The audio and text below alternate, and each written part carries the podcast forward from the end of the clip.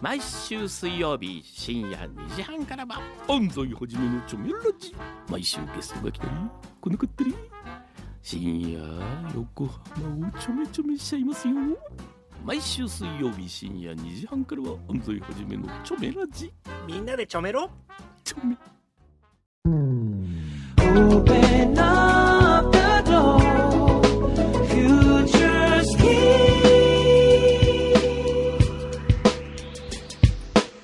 裏、フューチャースケープあ今週は息が合いましたね。合いましたね。よかったね。なんかさっきからすごい気になって何ですか？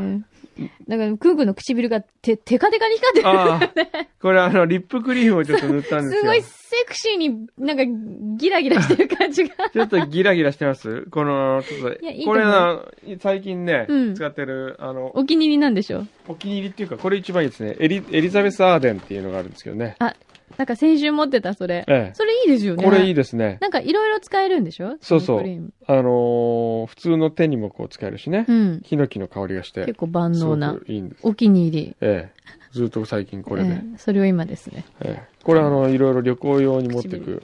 今日これからあの、僕長崎行くんですよ。そうなの？長崎とうん。天草。あ、天草だ。ええ。あ、なんかピローンって言ってるけどあ大丈夫ですか？ちょっと待ってくださいね。メールが来たようメでールが来たようですす。ね。はい。あのー次回の小説のああ、品版をやろうと思ってまして。言ってましたね。今ええ度天草舞台に書こうかなって。ね。そうですね。なんとなく何の当てがあるわけでもないんですけど、うん。なんとなく天草を舞台にしたら面白いかなと思いまして。。なんかね、でもええ私最近結構天草を雑誌とかで見ることが多くて、なんかすごくいい旅館があったりとか、ああ、なんか海沿いの五足の靴かな。あ、そう、うんうん。五足の靴あれですよ。言いませんでしたっけ？これはセレンディップですよ。セレンディピティなんですけど、うん、あの、僕、ずいぶん前に、うん、7、8年前だったかな？うん。天草でね、講演をしたことがあるんですよ。はい。地域活性みたいな講演を。うん、その時に、終わった後に、一人の人がし手を挙げて質問したんですね。うん。天草はどうなったら発展すると思いますか？って言われて、うん。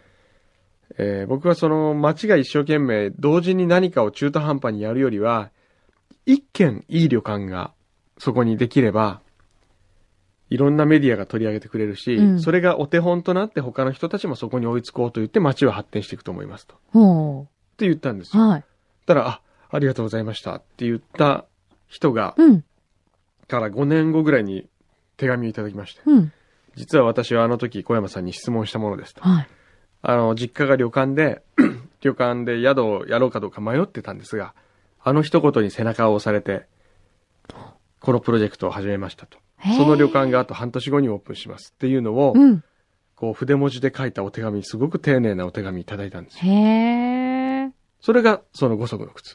そうなんだ。えなんかね、写真とか見ると、もう本当に、海を見下ろす高台にこう、ビラが立ってて、まあ今素晴らしい20棟ぐらいに増えたんですかね。あ、そうなん、ええそうなん、なんか一頭一頭本当に、素敵な感じの趣でそこにも泊まるんですけどね。あ、本当、ええそこともう一泊は、一泊二食付きで6500円っていう。とこがありまして。ええなんかでもそっちも気になりますね。そうそうそう。それは民宿みたいなところなんですけどね。うんそこにちょっと、あの、行ってみようと。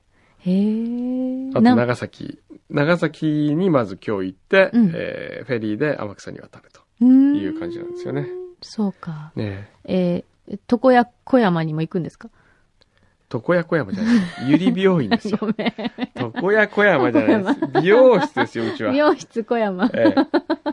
ちょっと時間があるかどうかわからないんですけどね。嘘行きましょうよ。パパによろしく伝えてくださいよ。パパはもうね、いい加減だからね。なんで？適当なんですよ。僕も適当ですけどね。僕に輪をかけたように適当ですからね。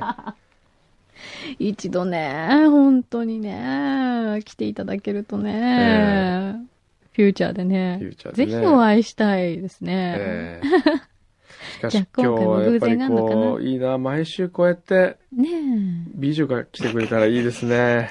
本当にうっとりだよ。困ったな、本当に。さんは、ね、すごい、あの、なんだろ明るかったう。そう、ですね。印象、あの、イメージ以上にう、んすごく明るくて、うん。なんか元気で、元気でしたね。うん。えなんかこう、お友達になってくださいって女の子も言いたくなっちゃう感じの、うんなんか本当、うんそんな感じでしたねタイプ。の方ですね。うんねえ。わかるわ、くんくんが惚れるのも。えーこれやっぱりあの、今回ね、えー番組を宣伝するつもりが、まあ番組宣伝以上に、うん。あの、いろんな聞きたいことを聞いただけだったんですけどね。本当だよね。えーいいじゃないですか。ね。これ今聞いてくださってる方はぜひ、もう一回言っとこうか。ええ、3月曜日月12日、はい。月曜日、夜10時。夜10時。日これはね。あのー何が僕は見て、あの、試合で見てね、いうや、んすごく良かったんですけどね、うん。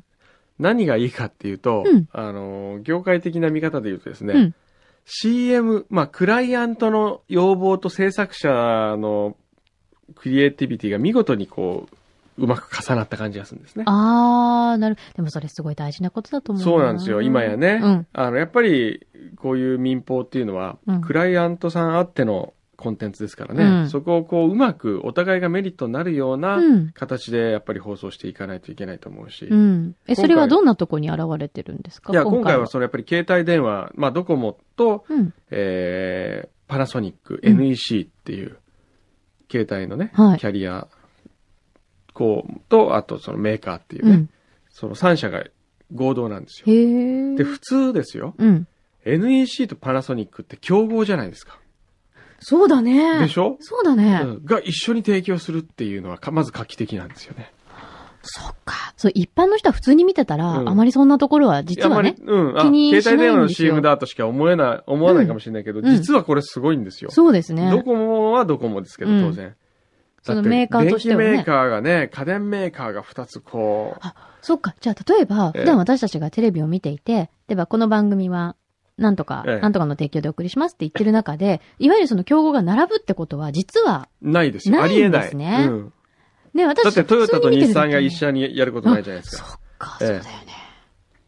それが一緒になってる、今回は。すごいですよ。へー。まあ、この番組もたまにね、うん。三菱地所と他の不動産会社のスポットが並んで入ってるっていうのはありますけどね。これはあの、これはこれで、うん。画期的画期的ですよ。この、このなんかこう、がむしゃらに営業してる感じが画期的ですもうよ、。大事なことですよ。えはい。皆さんが手を組むわけですから。皆さんが手を組む、ね。そうですよ。ええいや、でも今回はね、手を組んでるんですね、本当パナソニック、NEC 様が。それ、で、あの、プロダクトプレイスメントって言うんですけど、うん。まあ、今や別にわざわざプレイスメントしなくても、携帯って絶対にみんな持ってるじゃないですか。うん。でね、そのまあ番組を見終わった時にね、あのーあ、携帯って本当にこう、ただ便利とかじゃなくて、うん人と人を繋いでるんだなっていう。気がしましたね。あ、そう。うん、すごく。みんなを繋いでる大切な道具なんだなっていうイメージを受けました。改めてね。その辺をじゃあ、まあ、自然な形で自、然な形でそのドラマを通じて感じられるってこと感ですよね。じられる。あと CM も、あのー連動してますからね。本編と。おー。まあ、本編と連動っていうか、まあ、本編の中に。中にちょっと、こう、組み込まれてうんる感じうんうん。なんですけどね。おー。そういう方が、やっぱり違和感なくというか、その普通にこう見ながら、ここは CM ですって言って見るんじゃないところが、受け入れやすいというか、こうすんなり入って、うん。というかね今回に関しては、その CM がコント仕立てになってて、うん CM は CM でお話が進んでいくんですよう。ーん。うん。それがまたなかなか面白い。そうです。そっちもじゃあ別ストーリーができてる。えへええ。なんかあれですね、そういう CM の見せ方っていうのも、うん。これからまたどんどん変わっていくのかな、そうやって。まあ変わっていくでしょうね。ね、今、今ってほら本当に普通に当たり前のように、うん。あの番組は番組としてその間にこうコマーシャルです。バーンっそうそうそうそうて入るけど、そういうんじゃなくなってくそうるのかな。いうんじゃないですよね。あの、昔、あのーえっ、と、映画でえありましたよね。えっ、と、あ、今思い出せなえ。い。何何？えっ、と、トゥルーマンショー？違う。トゥルーマンショー。うん。そうそう、トゥルーマンョショーなんかは、全くそれーですよね、あの展開は。ええ例えば、朝、朝ごはん何するって言った時に、ええ新発売のホットケーキミックスが出たのとかいう。そうそうそうそうそう。ね、あ、とっても美味しそう食べてみようみたいな。ええそんなのが入ってきたりとか。入ってきたりとかね。そういう感じだよね。そうですね。ほーじゃあその辺もぜひ皆さん今回は楽しんでそうですねい。ただけそうですね。あとはね、曲がいいですね。エンディング曲がね。畑本博くんですね畑本博さんのはい僕らをつなぐもの。うん。これはいい曲ですよね。ね。ええこれもやっぱり、こう、例えば、この曲に出会ったことで、あ、これいいじゃんドラマに。そうそうそう。ちょうどね、あの番組の最初のミーティングをする前に、うん、あの、別の番組でゲストに来てもらって、うん、ギター弾き語りしてもらって、うん、あ、いい曲だなって思ってた次の次の日ぐらいにうん。番組会議、最初の会議やったんですよ。はい。で、まあ僕はあの原作者として。いうん。や、まあ原作者っていいですね。いつもの脚本家としての立場と原作者ってやっぱ違うんですよね。え、それはどう違うの？まず脚本家だと、うん、まあ先生って言われながらも、うん早く書いてくださいよとかっていううん。感じなんですけど、うん、うん。原作者とまた脚本家別に今回3人若い人たちがいるんですけどね。うん、あの、行くと、うん。あの、どうですか？これ、イメージと原作とどうでしょうね？とかって聞かれるわけでうん、すよ。うん。で、そうですね、まあ、うーん、とかって言いながら、うん。僕はあのもう、終わった仕事すぐ忘れるんで、覚えてないんですよね。いつものこといつもはいつものこと。それで、あの、この主人公はどういう心情なんでしょうかって言われても、うん覚えてないから、うん、まあそうですね、ちょっと待ってくださいね、つってこうやって読み返して。読み返してね。ああ、なるほど。まあ、こういう感じだと思いますよ。思いますって、その、自分がもう書いて残してるものなんだからさ。え それでまあ、あの、渡辺淳一みたいにね、うん。なんかこう、まあ、女優は、うんまあ、誰かじゃないと困るな、みたいな。一回ちょっと女優と食事でも行ってみないと、まあ、俺のイメージかどうかわかんないな。いやーん、嫌な感じの親父、それ、本当に。同じこと言ってましたね。そう、先週も同じこと話しましたけどね。よっぽど女優さんと食事がしたかったんですよね。したかったんですけど特に今度まひるさんとね。結果的にはえ、あれですよ。何？あのー昨日、スタッフと、はい 焼肉食べに行って終わった。そんなオチが。そこに、えええー女優さんは、いませんでした。誰もいませんでした。えー、なんか男ばっかりみたいな感じですか？そんなことないですか？えー、3人女性がいましたけどね。はい。えーまあ、まあまあ、それは。なんだ。呼んでくれればね、メリケン？いつでも食べに行ったのにね、私たち。まあ、来て欲しかったなせめて。取ってつけたい。歯切れの悪い終わっちゃったことを。え しかも歯切れ悪く。そうか。なるほどね。ーまあ、そんなのがね、うん。あって、うんえー、それで、まあ、言いたいことはですね、うん。ええ？ー、ないの？言いたいことはね、うん。今回はなんかこう、奇跡、偶然の奇跡は、偶然の奇出会いは起跡、こんなかったんですか？このドラマによって、うん。ドラマを通じて。ドラマを通じてね、うん。素敵な出会いとか。素敵な出会いはない、素敵な出会いというかね、うんなんでしょうね。あ、そもそも、うん。このセレンディップの奇跡というものが生まれるきっかけが、うん。そうだ、この後僕電話しようと思ったんですけど、うん。今から何年か前に、うん。山口さんっていう方と、うん。まあ、あるレストランで偶然会ったんですよ。うん。席がこう、あるパーティーだったんですけどね、うん。こう、同じ席になって、うん。で、話しながら、あの、結構年配の方だったんですけど、うん。で、小山さん、セレンディピティっていう言葉知ってますかって言われたんですよ。うん。いや、知りません。いや、まさに今こうやって私とあなたが出会った、これも一つのセレンディピティなんですよって言って、うん。セレンディピティとは何かっていうのを説明してくれたんですよ。それは、いわゆるその、まあ、偶然。偶然を幸せに変える力。うんうん。いろんな、こう、偶然があって、それを偶然によってもたらされる幸せ。うん。まあ、失敗から生まれる偶然みたいな意味もあるんですけどね。うんうんあの、何かを研究してるときに、それを、研究はできなかったけど、それが失敗したことによって別のものを発見して、それが大きな何かこう発明につながったみたいな。っうん。いわゆる科学者とか結構そういう人多いですもんね。うん。ていうような話をして、うん。で、されたときに、うん。ちょうどその小説の締め切りが迫っていたので、あ、これがいいなと。うん。セレンディピティをキーワードにうん。小説を書こうと思って書いたんですよそれがセレンディップの奇跡っていう。小説だったんですけうどね。んうん。そこからなんだ。そこからですね。始まりも、始まりもセレンディピティでしたね。ですええね。で、その方は、そのセレンディピティっていう言葉の商標を取って、うん。それであの、日本橋のどっかのビルにですね、うん。えーソニープラザがやってるうん。セレンディピティっていうショップがあるんですよ。へえ。ソニープラザのそのショップだけかな？セレンディピティっていうんですけど、うん。その商標もその人が持ってるんですけどね。あ、そうなの？えへえ、なんかそのお店ちょっと、なんか、そそられますね。えね興味をね。でしょ？うん。だから何が欲しいっていうんじゃなくて、とりあえず来て巡り合ったもので幸せになるみたいな、そういうコンセプトああ、なんです。いいねえ。えいいコンセプトですよ。うん。あ、行ってみたいかも。えね。そうか。そういう日常でね、大事にできるものっていうのがやっぱり一番なんだろうなえなんか今、人妻の余裕？何ですか？それ。またなんで、なんか、でまたそっちに行くの？え？悪いけど、ええ余裕ないからそんなに。もう今いっぱいいっぱいだからいっぱいいっい。ぱいね、ちょっとあの質問していいですか、はいあまりこう、私生活のことはあまり探りたくもないんですけど。うん、探りたくもないってどういうこと？よ。ちょっとぐらい探りなさいよ。いやじゃあ一つぐらい探らせてもらいますけど逆切、れだわ。はい。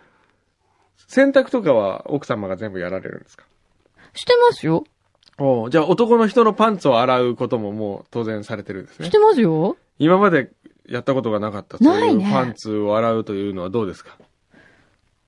全然抵抗ないですね。なんともない。だ、だって別に洗うのは洗濯機がやってくれるじゃまあ。そりゃそうだけどね。まあ干して、でもこう、畳む時とかさ、なんうんか、あ私ってちょっと、一つ大人になったなとかって思大わない？人になる、そんな、お子ちゃまじゃないんだから。それ思わない。あんまり、昔はないドキドキして、男性のパンツを触るだけでドキドキしてた私が、今や何にも思わずに畳んでる。ああ、最初から何にも感じてないかもね。感じてない。男性のパンツ。だって、あの、男の人のパンツって、うんまあ多分いろいろあるんでしょうけど、ええ普通にトランクスとかだと、ええあんまりなんかこう、パンツ感がないじゃん。ないですね。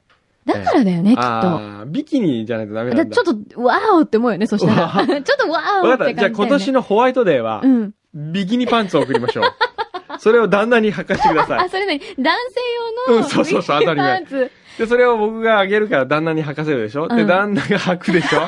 で、畳むたんびにドキドキする。これ、すごく素敵なプレゼントですよ。白いパンツ。そうだね。そうだね。ねシルクのパンツかなんか新鮮だよね。新鮮。これ新しいプレゼントの、そうね。ええこれなんかこう、プレゼントの、うんあの、反射をうまく利用してる。あの、反射を利用してそる感じ。れいいね。うん反射いいね、うんリフレクションプレゼント。そうそうそう、リフレクションプレゼント。RP っていうでしょ RP。これはなんかこれからの、あの、今年のあの、ヒットキーワードの一つになるね。そうだね RP。ええ日経とかが選ぶやつでしょ、うん、あの横綱とかになれるー、かなそういや、横綱も小結びぐらいになれるね。小結びぐらいになれるうん。RP。?RP いいね。えあー、リフレクションプレゼントいいわ。だってず、毎回楽しめるもんね。えね。なんか。あええじゃあ、なるべくすごいワオなものにしてください。あの、でも、うわわかった。で、サイズは ?M。?M ね。うん OK。あの、じゃあ、うん。それは、もうくのさんが選びに行ってくださいね。もちろんもちろ。もうんすんごいやつを。すごいやつうん絶対履かせますから。ちょっとこれはまたはい、僕が選びに行くと僕恥ずかしい。ダメだよ。パンコに選びにえ行かせ、よう。やだだいろんなこうところでこうたった人、たった人だって、たった一つのプレゼントが、ね。たった、たったこれカットしなくて大丈夫かっていうぐらいの展開になってますけど、大丈夫ですか？はい。たった一つのプレゼントがですよ、はいい、ろんな人の心をうんくすぐるわけですよ。こんなに素敵なプレゼントないですよね。そうだね、ええみんなも想像してみてね。まずパン粉が ドキドキするわけですよ。でビキニなるべくすごいのっていう指令を受けて、受けて、買ってドキドキして、これかなみたいな。で、それをもらった柳井さんが、ワオって言って、もっと旦那がそれ以上に、ワオ俺かよみたいな。ねで、それ。で、もし、もしかしたらその旦那がパンツ履いてですよ。うんその浮気相手のお姉ちゃんがですよ。うんうん見て、ワオってまたそこでも一つ波が起こるかもしれない。そうだよね。って、おい、なんで浮気相手がいるんだよ。その愛人がびっくりして、愛人ってこれは誰私はマキには洗わせたくないわ。私がこれ洗うとかって言って。いろんな展開が。いいね、ね想像膨らみますね。想像膨らみますよいいね、リフレクションプレゼント。ちょっえとこれは、流行るね。え流行る。間違いない。来たね。来た来た。ちょっとこれ皆さん、あの、今、これ、ポッドキャストをお聞きの方はですね、口コミで広めてください。なんかわかんないけど。みんな、いろんな人が、一人でも多くの人が、わーって思うようなプレゼントを考える。そうだね、プレゼントって今まで結構ストレートなもん。その人に対してだもんね。そうそうそう。その人だけで終わってる。のものっていううんそういう、やっぱりね、僕は思うんですけど、贈り物は波紋であるべきだと思う。変な名言なんだかよくわかんない。すっごい今いい言葉のように皆さん聞こえるかもしれませんけど、パンツの話ですからね。贈り物は、たった一つの小さなものが、一つこう、そこに差し上げることによって、ちょっとパンツを落とすことによってそこからおーすごいうわーっとこうねみ、水面にこう、素敵じゃないですかか。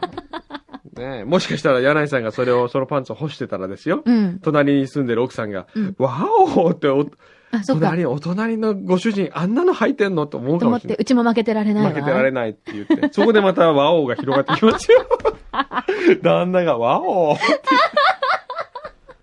これいいですよ。はあ楽しみだなすごい楽しみ。オッケーオッケ嬉しいな袋、ホワイトデーのプレゼント。うん、楽しみにしてる。もう絶対剥がせますから。何の話今度から旦那に会った時僕はもうそういう目で、想像します。あれ履いてんのかな、この人今。あー、怖いよ。どんなのが出てくるんだよ。ああ、面白い。そんなパンツどこに売ってんのかな、でも。えね。ーどうでしょうねねドルガバとかいいかな、意外とね。ああ、いいかも。かっこいいね、ドルガバ。かっこいいうん。もうなんか、パンツェタジローラモに負けないぐらいのなんかこう、エッジ度高い感じパンツエッタ、パンツエッタジローラモって言ってなかった。パンツェッタ、パンツエッタジローラモ。かわいそう。パンツにされてる。ね。うわー皆さんお楽しみに。はい。いや、別に皆さん楽しみにしなくていいんですね。じゃあ、そろそろ行こうかなそろそろ行き。ますか？ね。はい。今日は、もう、いいの弾きましたよ。本当に。ね、今日のこの、本当偶然の奇跡というテーマにふさわしいうん。展開ですね、これは。ねえ来たね。あ、偶然の奇跡って言ったらえ。う、ん。思い出した。何ですか？私、こん、あのね、ええ今週ね、ええっ、と、もう30年来え。のうん。夢が叶ったんですよ。何ですか？小さい頃うにん。なりたかった職業をうん一日体験してきたの。警察署長？違う。不警さん？違う。何？そんなかっこいい感じじゃなくて、ええ。なんだろう、ちょっと待っユニフォームとしては当、てる。もうちょっとすごいこう、作業っぽい感じですね。作業っぽい感じ。うん。ちょっと待って。で、女性。うん。ペットトリマあ、近い。ー。ナース。なんでそっちに行くんだろう。え？ペットわかったっていうのは。近いです。はい。警察犬訓練。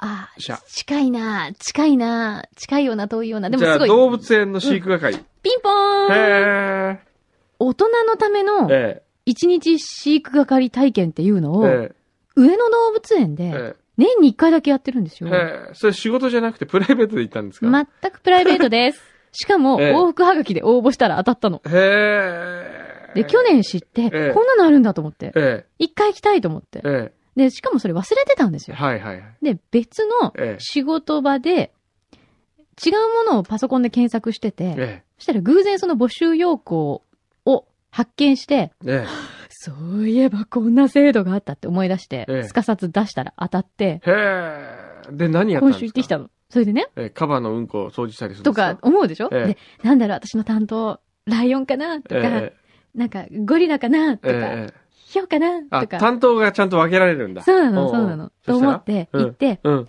で、20人ぐらい受かるんですよ。はいはい。で、朝行って、担当の部署が、うん。名札に書いてあるので、って言われて。で、こう、はい、じゃあ柳井さんですね。えはいっていただいたら、え。え子供動物園って えーっと、私ってつくづくこっち子供なんだなと思って、で、正直、子供動物園って、要は、よく考えるとあの、ヤギとか、あえ。の、えウサギとか、え。うん。なんかこうほら、抱っこできたりするコーナーとかあるじゃないですか。あれかと思って。うんうん。うーん、まあ、日常に触れられるといえば触れられるよ、ね。でもそれ誰でも。もできるんじゃん。って思うでしょ、っうん。て思って、うん最初、正直ちょっとがっかりしたの。動物園で、はい。なんかこう、すごいパンダとかかなって想像してったから。で、まあ最初なんかこう、向こうの上野動物園の方のご挨拶があって、ええまあ皆さんいろいろご希望はあったかと思いますが、はい。まあこれも、あの、担当した動物にね、まあ、触れて、うん。あの、よく知るっていうね、まあ一つの出会いだと思っうん。て、一日頑張ってくださいと。もしかしたらそこでね、出会ってうん結婚するかもしれない。何モルモットと？そうよね。えでえ。、で、な、で思って、そうだよね、うそうだよねって思って、じゃあ頑張ろうと思って、こう行ったわけですよ。えで、子供動物園やっぱり触れ合い広場なんえ。ですね。はで、まあ、ヤギだの、えー、ミニ豚だの、子牛だの、ええーラマだのいるわけですえ。よ。えポニーとか。え。はい。で、私の担当は、えウサギ、モルモット、はい天竺ネズミ、あ 天竺ネズミ、ハツカネズえ。ミはい。担当で、えなるほど。え。何するんですか？かまず、え飼育小屋の掃除え。。え全部、こう、うんうんぴょとか片え。付けるわけですよ。えで、わら敷いてあるんで、ええそれ全部取り替えて、べええ寝床を取り替ええ。て、え餌やりをして。全部こう掃除して。その間何？動物は外で待ってんの？まだ、姉ちゃんまだ？みたいな感じで。あのね、いや、そこにいるんですよ。で、こう、逃げ惑いながら。こ、こっちをやると、ええ右をやると左に逃げ、みたいな。へえ。うわ、今日黒いのが来た怖いみたいな感じで逃げ惑ってんだ。なんかね、モルモットちゃんたちはね、結構なんか、ピルピルピルピルって鳴くんですよ。へえ、ピルピル言いながらこうなんかこうパニクってて、へえそこをごめんねごめんねって掃除して、えで、ちゃんとこう綺麗に洗って、え。ええ。で、幼稚園生とか来るんですよね。ほう。午前中は団体さんほ呼んで、う。はい。で、はい、じゃあみんな抱っこしてみようねとかいうのをやるんですよ。はあ、もうぴったりじゃないですか。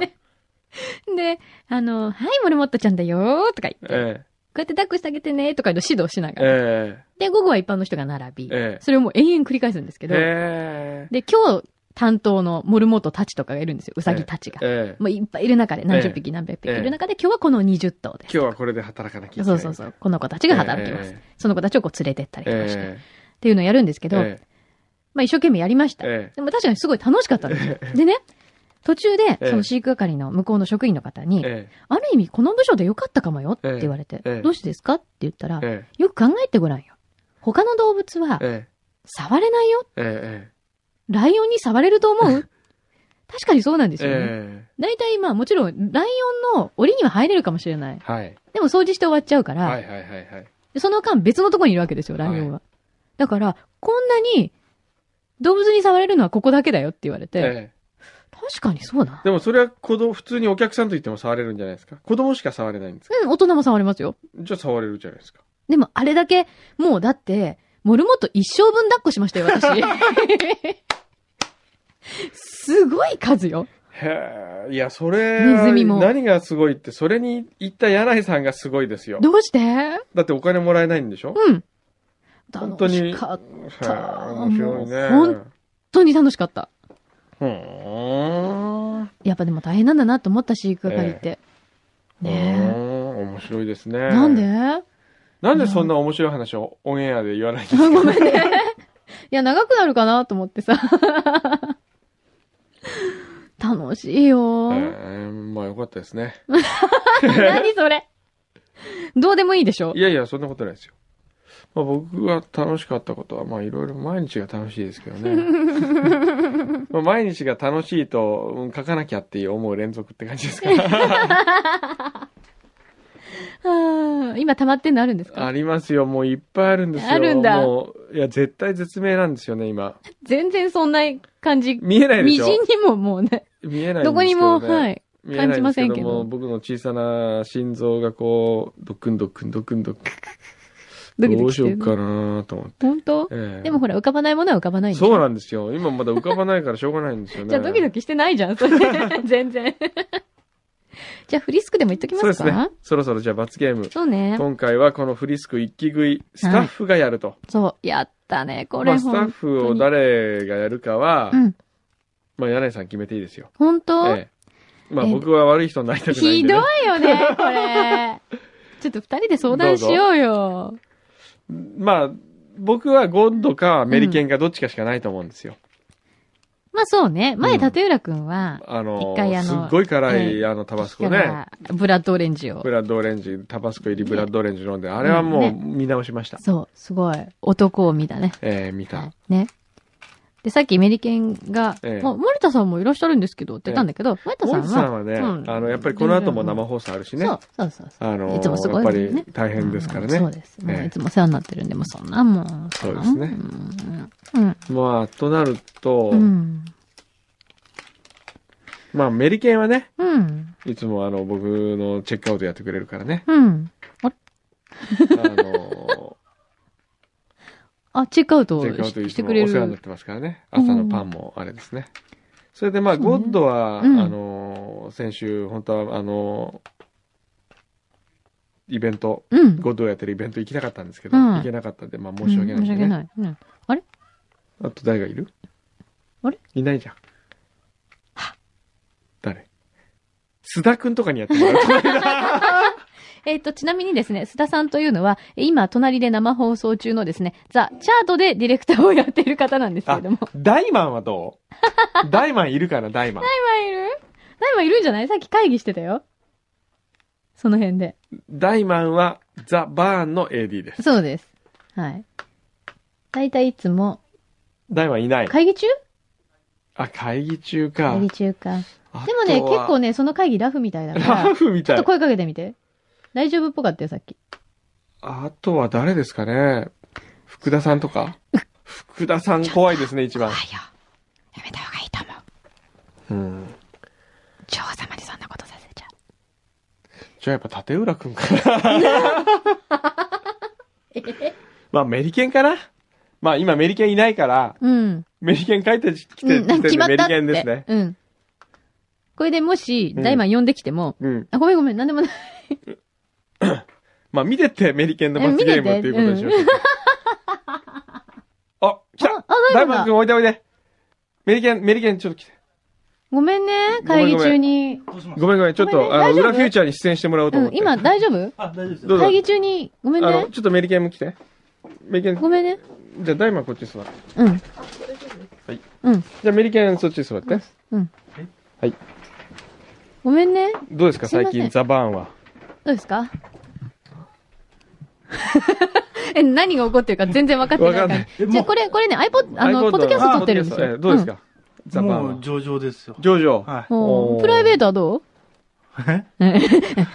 え？って今言った。プライベート。あの、まあ、皆さんに言っとくと、ええあのメ、あのメリケンじゃない、ダイマンはですね、うん僕があの、書いてる、待ってるっていううん待ってる。はい。絵本をはい。小道具にして、は。はいい。お姉ちゃん口説いて。そうそうそう。今も続いてるんですか？もう続いてます。おー、イエース待ってる効果あるでしょ？すごい待ってる効果絶大です。あれあげた瞬間に、この人本当はいい人かもと思われるよね。そうなんです。ただ、あれ、あの、作戦は失敗しましたけえどね。あ、そっか。あの、もみじがぐちゃぐちゃになって、なって失敗したんですよ。挟めなかった。えまあまあでもね、ねえうまくいってるってことなんで、まあよよかったね。え今日はあの、罰ゲームをやってるんですよ。はい。あの毎週毎週ね。うんで、普段我々がいるんだけど、今日柳井さんくじを引いたら、スタッフが罰ゲームを受けるとほいう風になって、うんう。ほうほいうくじが入ってるんですよ。このフリスクをう。うん。一気食いっていう罰ゲームになったんですよ。うんえ。ースタッフの方スタッフがねですよで、うんまあなぜここに今座ってるかっていうのは、うんなんとなく想像つくかもしれないけど、ちょっとメイケンその、カメラ貸して。お、はいくんくんと。はい。スタッフの方ですよね。そうですよ。うんうん。あの、今から、はい。メリケンがフリスク一気食いしますから、うんこの写真撮ってください。あ、俺じゃないんだ。よかった。さあ、メリケン。さあ。何？なんで？だって今ちょっと。呼んできてって。いや、だから罰ゲームの写真撮ってもらうために呼んできてもらったんですよ。女の子にそんなことさせていいんですか？おおお男見せるの？僕はフリスクは一切食べませんから。はい。まあ、メリケンがいない間にみんなでやっぱメリケンがいいんじゃないかと。そんな他の番組に、そうそうのスタッフにやって申し訳ないだろう。だってちょっと待ってください。ダイマンさん連れてくるのに、横井さんにちょっと睨まれたんですよ。うん。じゃあ、横井さんにする？横井さん横井さんお願いします横井さんにするそうそうそうそうそうそうそうそう。横井それなら、さんにそれなら僕がやります。それなら、じゃあまあ、横井さんかメリケンかダイマンかでさ、誰がいい？自分でやるか。その、もう、じゃあこうしよう。ダイマンに決めてもらおう。あ、そうだね。うん。いい？大マン。え、え、俺やりたいな。何？なんだって？なんだって？え、やりたいね。え、何？はっきり、はっきり。あ、あ、あ、俺やりたいかも。やりたいかも。やりたいかもと。会議でちょっと眠ってって怒られた眠ってた。あ、し、怒られたし。フリースク食べたら起きるから。起きるから。ちょっと、あの、行ってみますか、じゃあ。じゃあ、フリスクを。これをボリボリ。いや、ええ、一気、いや、一気でもう一気に口の中に、口の中にですね、これもう。もうケースごと取っちゃってですね。あ、はい。お、これを、口開けてもらったら僕が入れますから。これ飲み込むまでがそうですね。終わりです。はい。うん。遠足です。はいみたいな。うん。いいですか？いいのメリケン、本当に。本当にいいですか？今、もう全然、やらな、こうなんか試着したばっかりに買わされてしまう客みたいな、そんな感じです。別に、やらなくていいんですよ。え？やらなくてもいいんですよ。全然。や、やらなくていいですか？いいですよ。メリケンです。うん。そうでしょ？えうん。え。どう、ねこれはちょっとやりたいけど。やりたいな、どっち？やっぱ男を見せたいと。うん、はい。うんって。うんって。いいの本当に。じゃあまあメリケンがやるか。どっち？じゃあ、どうすんの？どっちがいい？メリケンに入れてもらうの？や柳井さんに柳井さんに。なんで私、はい違う、やだなんで？なんで？柳井さんの口ゆず、やだ柳井さんの口移しって言ってますよ、こいつ。ボロボロボロボロ。口から。ごめんなさい。それあの、それはちょっとね。やっぱり旦那さんに怒られますから。はい。じゃあ行きますよ。行きます。大満さん、お願いしますうわ行った。おおおおすごいいい音あ、ややばいかも。すごいね。ーうわ、あ、白鵬。ぶ。歯磨っこ。歯磨うんか。あー、これだけだとね。これだけの量だとねあ、。おうか。むぐわんががわ。水飲んでいいですよ、もう。うん。はい、どうぞどうぞ。うんがかも全部飲み込まっええ。うわ、ちょっと待って。俺の洋服が。ちょっとみんな、ひな、ひな、ひな、逃げろー逃げろーうわー、流し込んでる。うわ、うおわーすごいかっこいいー、男らしい。だいま。うん。痛い。いやベロが痛い。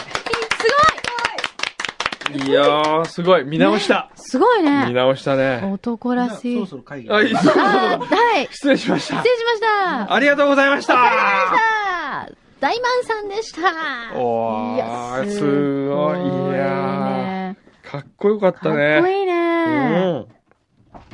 こんなことのために呼ばれるとは思ってないだろうね。うん。ねメリケンに行くはずだったのにね。本当だね。ええ僕だったら絶対やんなかったね。